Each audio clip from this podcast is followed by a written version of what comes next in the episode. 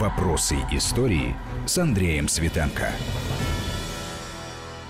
Это «Вопросы истории». Здравствуйте, с вами Андрей Светенко. Продолжая рассказ о гражданской войне в России, о событиях столетней давности, мы поговорим сегодня о том, что происходило в Средней Азии. Прошлый раз разговор у нас был о специфике событий в Сибири на Дальнем Востоке. В Средней Азии специфики было, пожалуй, даже больше в силу этнических, религиозных и социальных обстоятельств. Наш собеседник сегодня э, профессор Василий Цветков, э, доктор исторических наук. Василий Жанович, приветствую вас. Здравствуйте.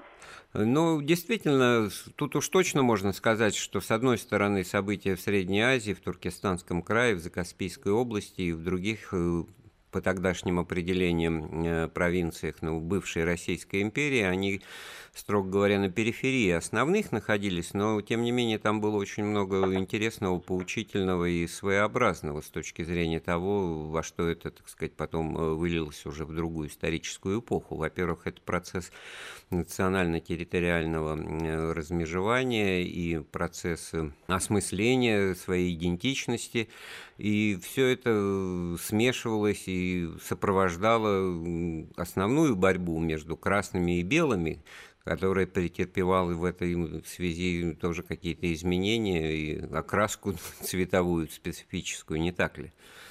Да, безусловно, это был очень э, интересный регион э, с точки зрения переплетения там самых э, разнообразных вот таких вот направлений развития. И этническая составляющая здесь играла далеко не последнюю роль.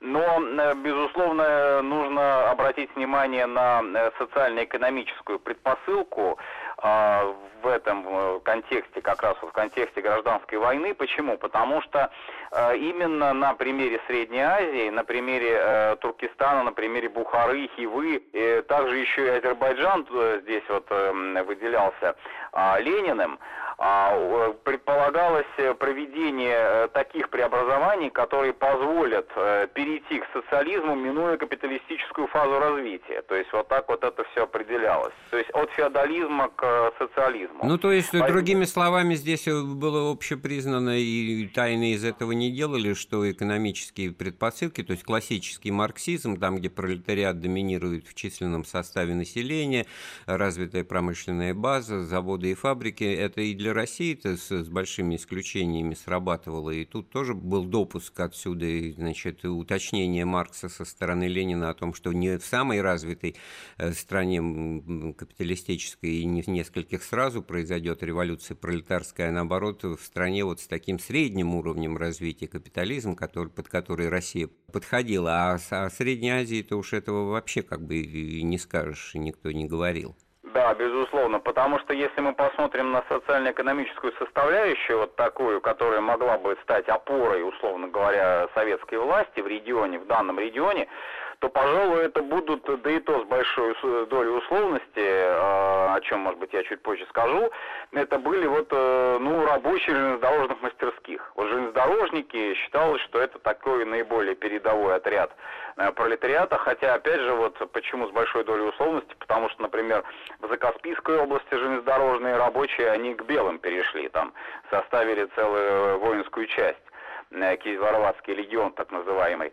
Вот. А что касается других категорий рабочих, э, ну, в частности, вот хлопкоочистительные фабрики, текстильные предприятия, э, здесь был очень-очень небольшой процент, ну и даже те, кто там были, нельзя сказать, что они отличались высокой такой пролетарской сознательностью, марксистской убежденностью. Вот именно в силу этого фактора и считал Ленин, что здесь определенные трудности могут возникнуть при э, переходе к такому вот уже э, классическому социализму. А, да. Ну и, конечно, еще мы должны помнить, какой момент очень важный. Момент вот этой внутри социальной структуры, потому что если мы возьмем события 17 года, очень интересно, вот последствия февраля 17 года, например, как сказались в регионе. А, чаще, конечно, у нас больше представления о а, послеоктябрьском а, периоде. Но вот после февраля, что интересно, в Хиве, Хивинское ханство, в Бухаре, Бухарском Эмирате, предполагалось введение конституции, конституционного правления. В Хиве был образован Меджлис, представительный орган парламент, такой как бы протопарламент, А было заявлено о том, что некоторые э, уж такие одиозные, может быть, элементы старого феодального права, в частности, вот телесные наказания там жестокие, они должны быть отменены, должна быть упорядочена налоговая система. И даже интересный такой момент, Временное правительство через своих комиссаров а, предлагало ограничить подарки ограничить подарки, подношения, что, ну, в общем-то, наверное, для менталитета вот тогдашних а, э, среднеазиатских, туркестанских чиновников было совершенно естественным.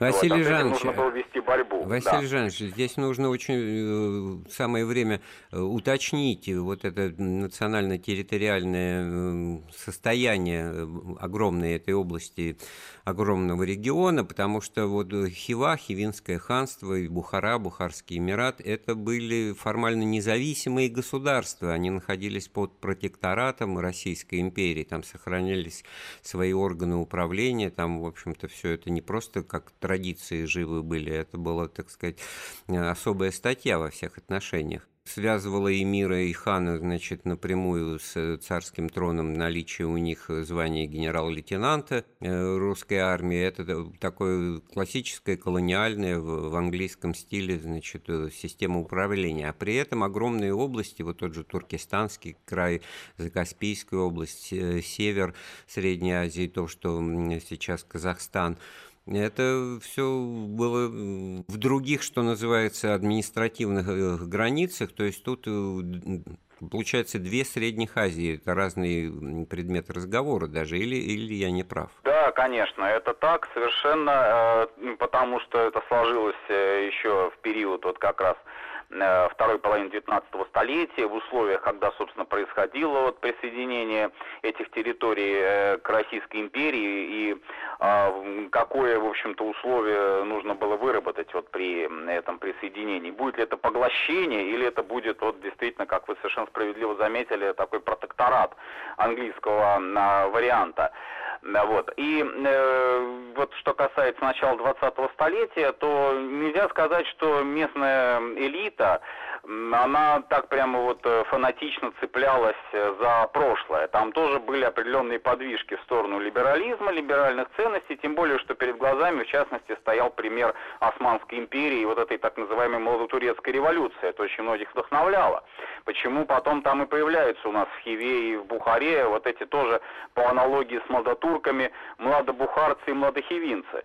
Вот. Поэтому здесь действительно очень сложный такой был э, политический конгломерат, Э, но э, поскольку началась война гражданская, то вольно или невольно вот эти все нюансы, там политические, правовые, в частности, поскольку вот, например, опять же, Бухара так явно совершенно держалась за нормы шариата, шариатского права, вот, но они все эти наследие, вот это все, это вся преемственность, правопреемственность, она вся оказалась между красными и белыми. То есть вот этот вот раскол, который прошел через всю нашу страну, он, естественно, затронул и Среднюю Азию, и Туркестан, ну, и Хива, вот и Бухара. Очень интересно, потому что какова же судьба этой элиты, этих младобухарцев, об этом надо сказать, потому что они действительно э, подняли голову еще, так сказать, до появления большевиков, еще до советской власти. Это был так, такой э, просвещенный путь, э, ну, тоже аналогичный тому, который проделывали,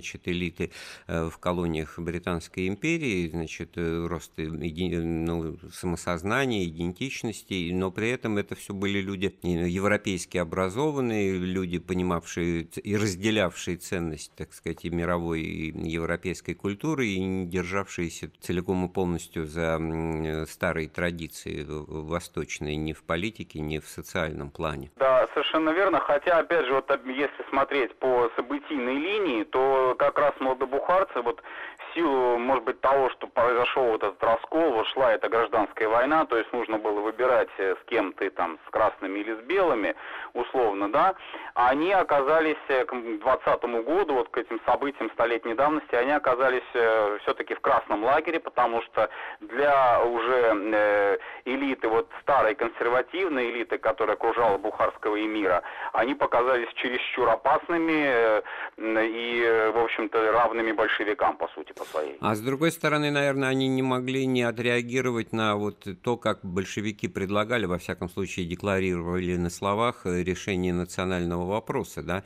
о праве нации на самоопределение, о создании национальных э, э, республик, э, там, значит, насколько они уже будут самостоятельны или нет, вопрос для начала не обсуждался, и это, наверное, тоже привлекало, потому что эта концепция, значит, национально-территориального деления огромной страны, она соответствовала интересам младобухарцев Конечно, конечно, это очень привлекало, тем более, что вот я здесь просто хочу э, такой лейтмотив выделить.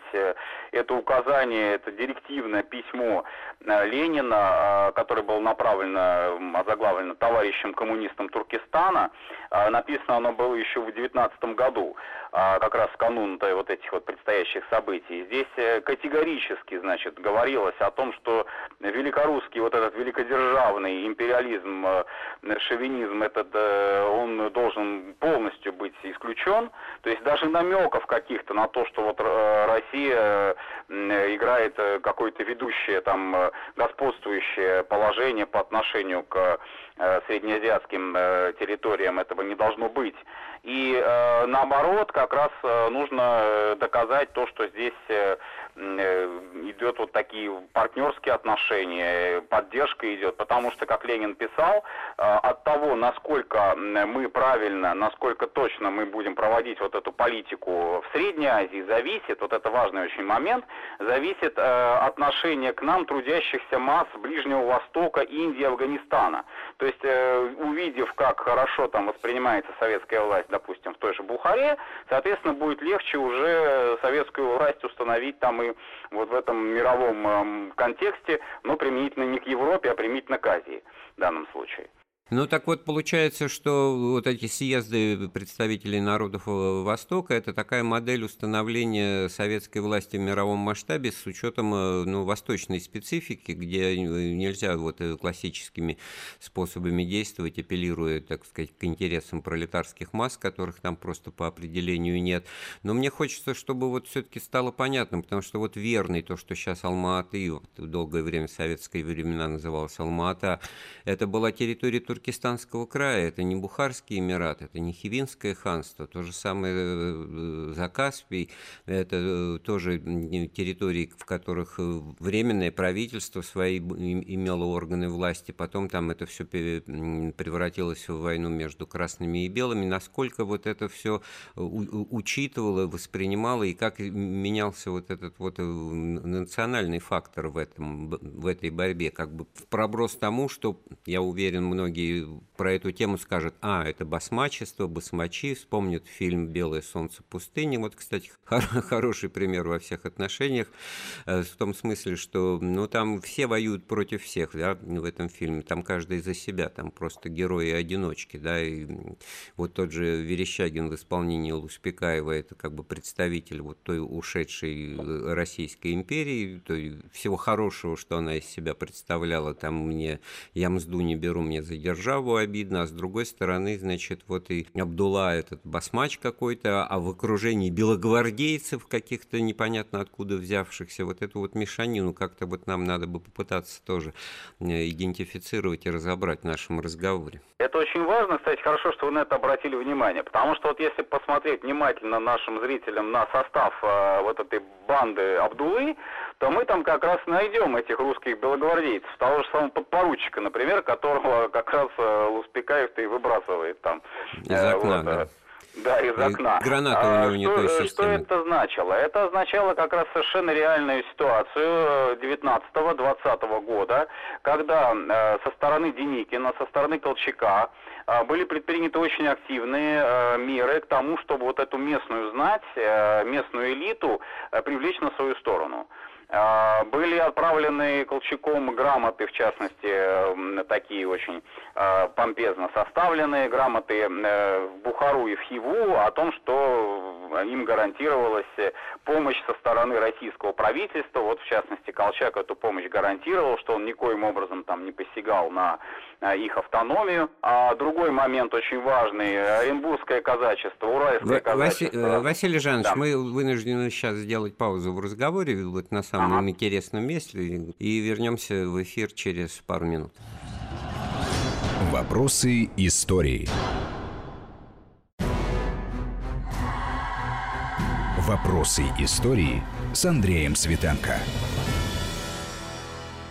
Мы вновь в эфире Вести ФМ. Это «Вопросы истории». Вместе с профессором Василием Цветковым мы вспоминаем о событиях гражданской войны э, в Средней Азии 19-20 год. Естественно, здесь в качестве иллюстрации общепринятый, общеизвестный мог бы послужить фильм «Белое солнце пустыни». Насколько он в этом смысле э, фактографичен, насколько он художественный, это другой вопрос. Э, значит, мы остановились на том, что действительно это была война всех против всех, а при этом на севере э, Средней Азии, в районах исторически там примыкающих э, к Яйку, еще у меня старое его название, реке Урал и вот этой границы, там были э, территории, населяемые казачеством, оренбургским казачеством, э, которое во время гражданской войны, ну, большой, так сказать, настоящий, принципиальный, заняло в большинстве своем сторону белых. И не отсюда ли, кстати говоря, Василий Жанович, то обстоятельство, как бы в наказание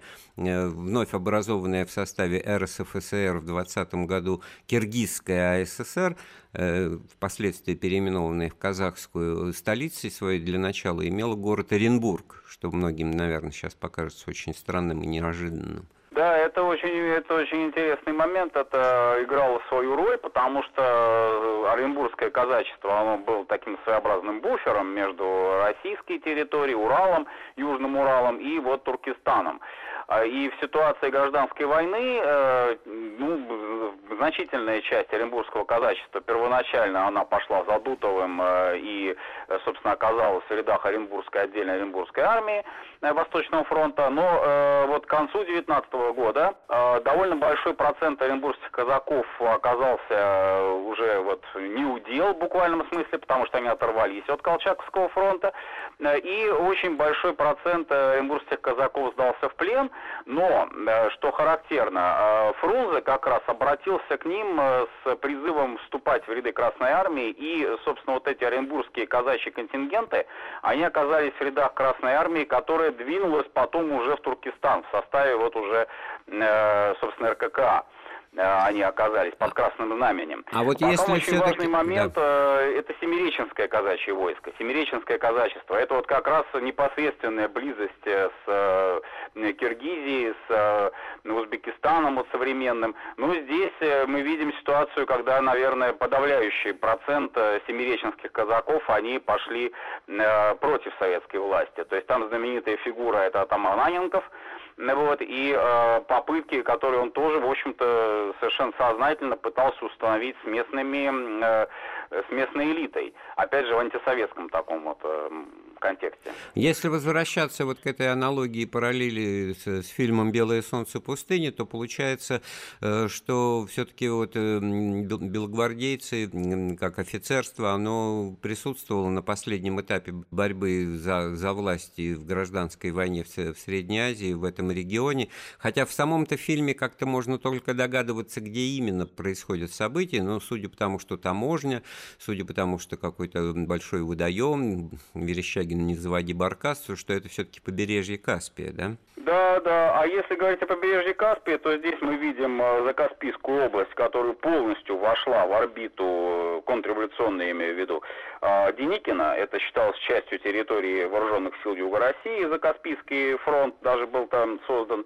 Ну и уральские казаки, которые отступали вот как раз от Гурьева, э, они потом, часть из них, это известно, они вошли даже в состав армии Хивинского хана. То есть вот, э, вот реально, да, мы видим в Белом солнце пустыни вот тех самых белогвардейцев, которые оказываются потом в составе вот этой басмаческой, басмаческой отряда этого. То есть можно считать, что вот Абдулла это э, некая, так сказать, э, версия того, во, во что превратились или выродились вот ханы и эмиры, Бухары и Хивы, соответственно. Да, наверное, только единственный нюанс то, что все-таки вот такого рода отряды, они характерны в большей степени, наверное, для 22, 23, 24 23-24 годов, то есть это уже последние осколки, так сказать, вот этих бывших вооруженных сил. А на период вот 19-20 это вполне такие боеспособные части, хотя, конечно, с точки зрения, допустим, вооружения, там ну, много чего оставляло желать лучшего, потому что, например, армии Хиви и Бухары, там у них состояли на вооружении пушки еще времен Крымской войны. Вот. И помогали им тут, кстати, англичане очень активно. Оружие поставляли, снаряжение, вооружение. И Колчак, кстати, тоже отправил делегацию, буквально вот в октябре 19-го, тоже с оружием, отправил делегацию в Бухару. Вот вы опередили мой вопрос о роли интервентов, и в первую очередь англичан в этом регионе. Э, как она менялась? Потому что чистые упоминания об участии совершенно справедливой э, англичан в трагедии, которая случилась с 26 бакинскими комиссарами, значит, э, перевезенными как раз на территорию Закаспия. А вот э, в последующем э, как-то непонятно, насколько их контингенты, воинские части действительно реально участвовали в сражениях, в которые в свою очередь проходили, конечно, вот в полосе действия железных дорог и воевали, что называется, от станции к станции, в том числе вот и теми силами железнодорожных рабочих, о которых вы упомянули в начале рассказа. Да, там, конечно, специфика боевых действий была очень э, заметной. Ну, это и переходы через пустыню, вот эти рейды по пустыне, которые, кстати, предпринимали и красные, и белые. Э, в очень тяжелых условиях. Это война вдоль железных дорог. Но вот непосредственно, если говорить об интервентах, об англичанах, то там военный э, такой элемент, военное присутствие, оно у них закончилось, по сути, к началу 19 года. То есть там были сипаи, причем, что тоже интересный момент, это были именно сипаи. Э, и, то есть они индусов отправляли на фронт, которые, кстати, не отличались в данном случае высокой боеспособностью. Там были артиллеристы британские, там были инструктора, вот, но не более того, не более того. То есть э, позднее, вот речь, если вести о 20 годе, 19, конце 19-20 год, э, то здесь э, британская помощь была финансовая, она была помощью оружием, она была помощью снаряжением, она была, безусловно, помощью вот в контексте того, что Бухара, допустим, должна стать таким своеобразным буфером против советской России. Если Ленин считал, что Бухара это буфер за советскую Россию, советская Бухара, то англичане, соответственно, надеялись на то, что бухарский мир, э, находясь в орбите их влияния, э, предохранит их э, Афганистан и Индию прежде всего Индию, вот, э, вот этого советского влияния. У меня такое впечатление, что вот э, Хива и Бухара в лице их э, руководителей, хана и эмира, они, в общем-то, как-то отсиживались и какую-то выжидательную позицию, по большому счету, заняли, как бы наблюдая за, за процессами, принимая помощь то англичан, то Колчака, то Деникина, но, в общем, как бы не осознавая до конца, или, конечно, осознавая, но ничего не могли поделать, что их ждет ну, мягко говоря, пертурбация в любом случае. Почему мы вынуждены всегда делать сноску о том, кто с кем воюет, имея в виду э, силу белых и силу красных, имея в виду свой третий, безусловно, самостоятельный интерес и мотивацию со стороны, значит, Бухары и Хивы, как, ну, формально независимых государств, как минимум. Да, мы ни в коем случае не должны это тоже забывать, потому что при всем том, что вот они действительно оказывались втянутыми в орбиту вот этого нашего а, противостояния э, гражданской войне, э, стремление сохранить себя, сохранить свою автономию у них было, ну, наверное, гораздо более, более выражено. Вот, но и вплоть до того, что здесь э, предпринимались все усилия по уже такому формальному суверенитету, то есть э, там были обращения, э, формирующиеся вот эти структуры Лиги наций о том, что нужно признавать их как самостоятельно независимые государства и так далее. Но опять же, все это оказалась э, не, не в том месте, может быть, и не в то время, потому что, еще раз отмечу, оказавшись между фронтами белыми и красными, тут приходилось, э, по сути, выбирать, с кем ты будешь, и вот такую независимость вряд ли можно было сохранить. И уже вот э, к событиям именно столетней давности, к осени 2020 года, э, результат мы имеем в том, что формируются крупные силы э, Красной Армии во главе с такими известными деятелями, как Фрунзе, как Сокольников, который, в свою очередь, известен в истории как нарком финансов, основатель советского звонкого золотого рубля червонца.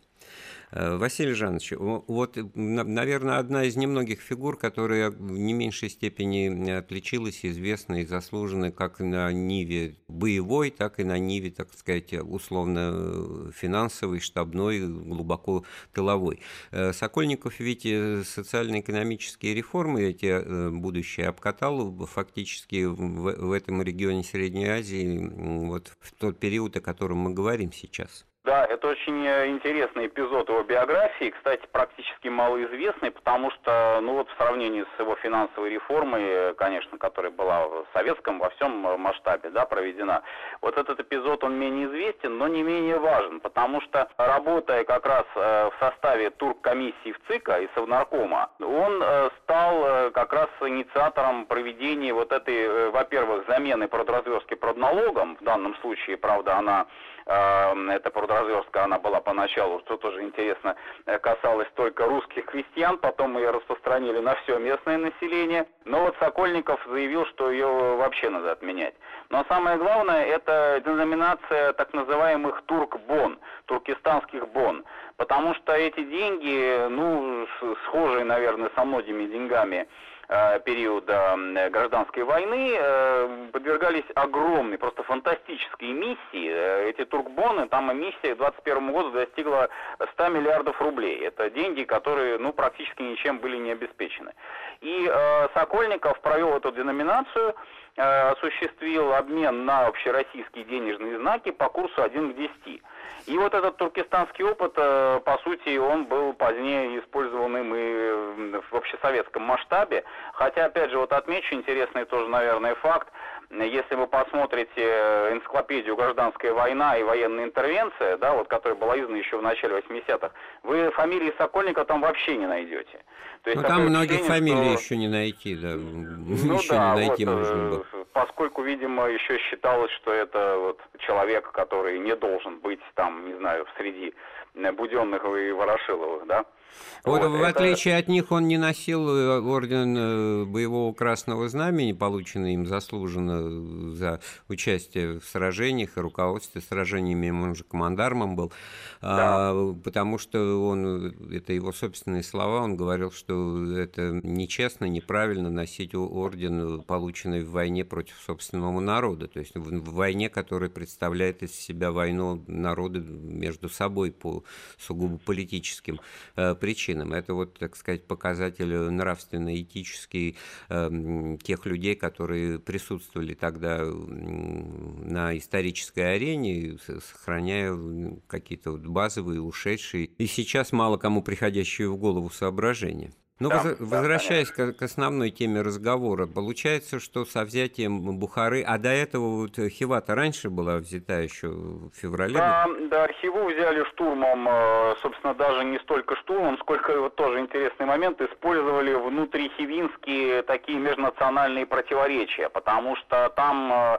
э, туркменские племена, которые проживали на территории Хивы, и э, они подняли восстание против э, хана, против Джунаид хана э, на такой национальной почве. Их поддержали узбеки местные, но только бедняки, э, бедная часть узбекского такого местного населения.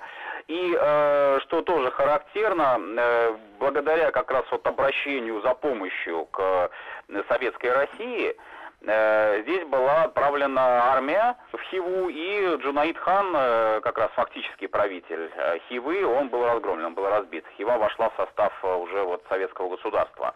А что касается Бухары, то да, это вот как раз события августа-сентября 2020 года тоже достаточно драматичные в то время. А какова судьба этих руководителей этих государств? Вот Джунаид хан они отрекались э, от власти, Джунаид хан бежал э, за границу, затем там, э, в общем, интересная тоже судьба, что и тот, например, формальный глава Хивы, а, он отрекся от престола, Сеид Абдулла, потому что Джунаид хан он фактически правил, такой был диктатор, а Сеид хан он вот как раз вынужден был отречься от престола, и фактически здесь власть сменилась.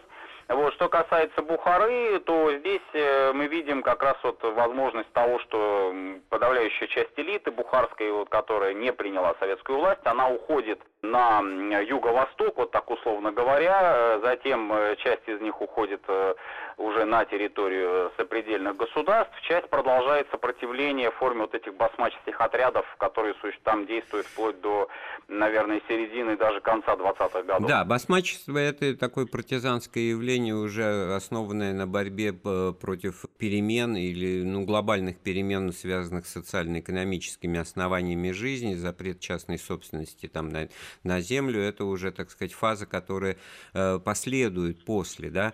А вот э, что касается разговора о Хиве и Бухаре как протекторатов Российской империи, то тут надо еще э, тоже отточие сделать, что это были, ведь э, интересно, мало кто, наверное, об этом думает, полиэтнические образования. Вот вы сказали о наличии там внутренних э, противоречий между туркменами и узбеками в Хиве, и это ведь одно то, что Хива и Бухара – это не просто географические точки на карте Узбекистана, да, в данном случае, а это были такие полиэтнические этнические э, образования, но уходящие своими корнями значит, в традиции средневековья в этом регионе. Да, да, конечно. Конечно, это очень тоже важный элемент, потому что вот эта полиэтничность, э, она э, играла в данной ситуации, по сути, против тогдашних властей, официальных властей, а вот как раз советская Россия, используя в том числе вот этот вот элемент Э, межнациональных конфликтов, э, она позиционировала себя как э, сила, как власть, которая